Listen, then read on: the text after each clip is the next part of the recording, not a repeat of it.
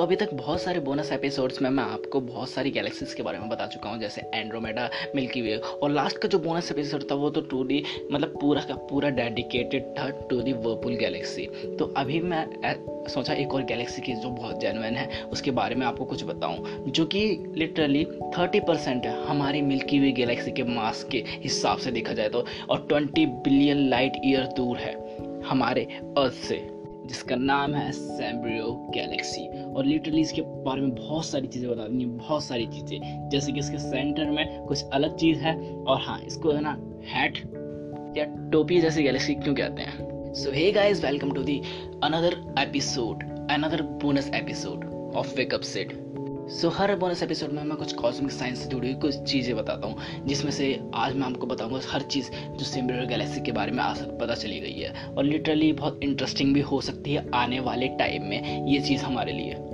तो बिना किसी देरी के सीधा स्टार्ट करते हैं। तो कहानी सीधा स्टार्ट होती है 1781 से। French astronomer Pierre Mechain comets की रिसर्च कर रहे थे तभी उनको ये वाली गैलेक्सी मिली।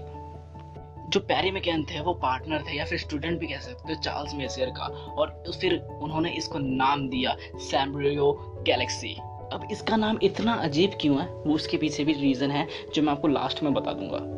फिर ऐसे ही चलता रहता आया। फिर एक बार 1921 में एक और फ्रेंच साइंटिस्ट कैमेली आए, और उनने इस गैलेक्सी को अच्छे से देखा। और उनको लगा कि इन्होंने ऐसा कुछ पहले भी देखा है। फिर धीरे धीरे उनने इसको टर्म्ड करा एस एम टेन फोर या फिर एम वन ज़ीरो फोर नाम से। और इसका मैग्नीट्यूड है प्लस एट का। मतलब जो विजुअल मैग्नीट्यूड होता है, उसको बस वो प्लस एट है। इसलिए ना हम किसी भी नॉर्मल टेलीस्कोप से इसको अर्थ से आराम से देख सकते हैं, जिसका ये जिस कॉन्स्टलेशन में है, वो है वर्गो। मतलब वर्गो कॉन्स्टलेशन में ये प्रेजेंट है। और हम नेक्ट आई से है ना, कुछ जो गिने चुने प्लेसेस हैं, उनमें समर के मौसम में या ऑटम के मौसम में ना नेक्ट आई से इसको देख सकते हैं। बट आपको पता होना चाहिए कि कौन सी गैलेक्सी कहाँ लाया करती है, तभी आपको पता चलेगा कि ये हाँ ये वाली गैलेक्सी वर्पूल है, ये एंड्रोमेडा है और ये सिम्ब्रे है। अब इतने सब कुछ बता ही दिया तो आगे का भी कुछ बता ही देता हूँ। जैसे कि इसका है ना five fifty thousand kilometre sorry fifty thousand light year तो इसका डायमीटर है। और इसका जो पूरा मास है ना, वो एट सौ बिलियन सोलर मास इसके बराबर है। और इसका जो ब्राइट और इसके पास एक बहुत बड़ा ब्राइट न्यूक्लियस है, जिसका सेंटर और एक सेंट्रल मास है, जिसको हम सेंट्रल बर्ज नाम से बुलाते हैं। अगर सेंट्रल बर्ज के नाम को भी आप, एक है ना मतलब अगर सेंट्रल बर्ज, डिटेल में एक्सप्लेनेशन करूँगा ना, उसके लिए भी पंद्रह मिनट लग जाएँगे तो इसमें एक्सप्लेनेशन नहीं करता हूँ। किसी अनदर बोनस एपिसोड में, वो उसका आपको बता दूँगा सेंट्रल बर्ज होता क्या है। और जैसे कि बाकी गैलेक्सी में, जैसे कि हर गैलेक्सी का यही सीन है तो इस गैलेक्सी का यही सीन है कि, पर, कि इसके ना सेंटर की तरफ़ में बहुत ज़्यादा डस्ट है, बहुत बहुत ज़्यादा डस्ट और लिटरली इसके है ना, इसमें कुछ अलग बात है, क्योंकि इसके साइड में भी डस्ट है, जिसकी वजह से है ना, ये मैक्सिकन हेड के जैसी दिखती है दिस सैम्ब्रियो हेड इसलिए हम इसको सैम्ब्रियो गैलेक्सी बताते हैं. इसलिए हम इस गैलेक्सी को हेड जैसे भी दिखाते हैं, क्योंकि लिटरली अर्थ से ना, हमें किसी भी टेलीस्कोप से इसकी शेप एक हेड जैसी नज़र आती है सैम्ब्रियो हेड जैसी. और लिटरली आज से पहले मैं सच लगा के कह सकता हूँ, आपको नहीं पता होगा कि कोई ऐसी गैलेक्सी एग्जिस्ट करती है, जिसका शेप एक हेड जैसा दिखता हो। पहले तो इस गैलेक्सी को बहुत छोटा ही माना जा रहा था, जैसे एज यूजल मानते हैं, पुराने साइंटिस्ट होते हैं बट जब फ्यूचर टेलीस्कोप आया तो उसने इसको नेलिट कर दिया। मतलब उसने पता लगाया कि जितना हम सोच रहे थे इससे बहुत ज़्यादा बड़ी है। बात है सर 1990 के जॉन कैमेडी एक साइंटिस्ट थे, जो ब्लैक होल पर काम कर रहे थे, और उन्होंने ये ढूंढा कि इसके जो, इसके सेंटर में एक बहुत ज़्यादा बड़ा ब्लैक होल है, जो कि बाकी जो आसपास जितनी भी गैलेक्सीज हैं ना, उनके ब्लैक होल्स के मुकाबले मतलब इसका साइज़ गैलेक्सी के साइज़ और ब्लैक होल के साइज़ के कंपेरिजन में देखा जाए तो आसपास के जितनी भी गैलेक्सीज हैं, जितनी भी गैलेक्सीज उसमें इसका सबसे बड़ा ब्लैक होल है। और जैसे सी एफ़ एच टी जो कि एक टेलीस्कोप है, और हबल टेलीस्कोप की वजह से मदद से नासा ने इसके बहुत ज़्यादा स्पेक्ट्रम डायग्राम्स निकाले हैं, जिसके हम स्टडी करके इसको बता सकते हैं कि इसके ब्लैक होल के पास सच में बहुत बहुत ज़्यादा वो हैं। क्या बोलते हैं उनको? स्टार्स हैं। यानी फ़ूड भी बहुत ज़्यादा है और स्टार्स भी बहुत ज़्यादा कंस्ट्रक्ट हो रहे हैं क्योंकि इसके पास, आसपास डस्ट बहुत ज़्यादा है। डस्ट की वजह से स्टार्स बनते हैं। ये तो हमको पता है ना? तो और है ना, इन इन स्टार्स का भी बहुत ज़्यादा और स्टार्स के साथ साथ ब्लैक होल का भी बहुत ज़्यादा बिलियन में सोलर मासिस में इसका वेट है।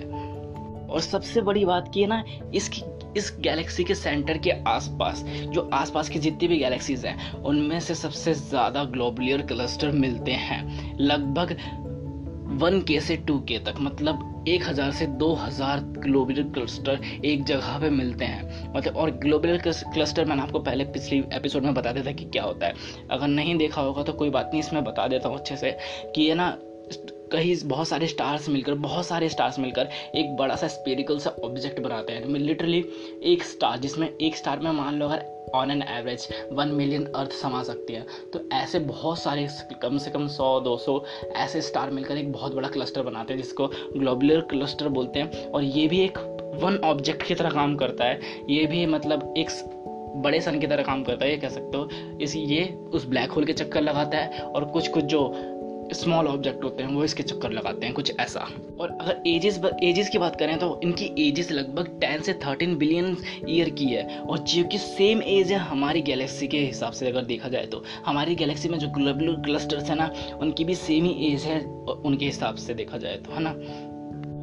और अब बात आते हैं जो मेन वाली बात थी, जो मैंने शायद बताई थी यार। सारा मज़ा ख़राब कर दिया। चलो कोई बात नहीं। नासा ने हबल और स्पिट्जर टेलीस्कोप की हेल्प से हमको ये बताया था इसकी डिस्क के बारे में, जो भी पूरा था। जो मैंने अभी बताया ना कि जो शेप इसकी टोपी जैसी दिखती है, वो इसकी डिस्क की वजह से। लिटरली हमको अगर हम ढंग से देखें ना तो हमको हर फ़ोटो में सैम्ब्रियो गैलेक्सी की, अभी अगर गूगल पे सर्च करोगे तो हर फ़ोटो में सैम्ब्रियो गैलेक्सी का हमको साइड वाला पार्ट दिखाया जाता है। बोले तो किनारा वाला पार्ट दिखाया जाता है। क्योंकि अगर हम अर्थ से देखेंगे, हम अर्थ के जिस भी कोने से देख लेना इसका हमें किनारा वाला पार्ट ज़्यादा दिखाई, अच्छे से दिखाई देता है। इसलिए हमको ये वैसा टर्म्ड होता है कि सैम्ब्रियो गैलेक्सी मतलब सैम्ब्रियो हैड टाइप का। तो साइंटिस्ट को इससे कुछ कुछ उम्मीद है इस गैलेक्सी की फ्यूचर में हमको कुछ बड़ा करके दिखाएगी। मतलब कुछ तो दिखाएगी, जो कि मैं अच्छी अभी अच्छे से एक्सप्लेन नहीं कर सकता था आपको कि कैसे या क्यों, क्योंकि मुझे भी लिटरली इतनी अंदर तक नॉलेज नहीं है। तो जो भी था आज तक ऑफिशियली जो इतना ही था। तो होप करता हूँ आपको ये सब पसंद आया होगा। तो हर बोनस एपिसोड में मैं ऐसे ही कॉस्मिक्स साइंस के लिए लेकर आता हूँ। और बेसिकली ये मेन चैनल है मूवीज़ के एक्सप्लेनेशन के लिए मूवीज़ के सजेशन के लिए मूवीज़ के नए नए अपडेट्स के लिए कि क्या क्या हो रहा है मतलब मूवीज़ के लिए सब चीज़ों के बारे में। तो यहाँ तक देख लिया तो यार पसंद तो आया होगा। तो यार इसी बात पे अगर मूवीज़ के बारे में कुछ भी करना चाहिए या फिर कॉस्मिक साइंस से रिलेटेड चीज़ कुछ भी चाहिए तुम्हें तो अभी फॉलो कर लो। और बहुत सारे एपिसोड बहुत सारे लिटरली बहुत सारे, पैंतीस से ऊपर तुम्हें ऑलरेडी मिल जाएँगे। लगभग 51 के आसपास तुम्हें एपिसोड ऑलरेडी मिल जाएँगे। तो उन्हें भी अच्छे से सुनते रहो और चिल मारो बस। और लास्ट में इतना ही बोलूँगा, बस फॉलो कर लो यार, क्योंकि इंजॉयमेंट है तो बस यहीं पर है।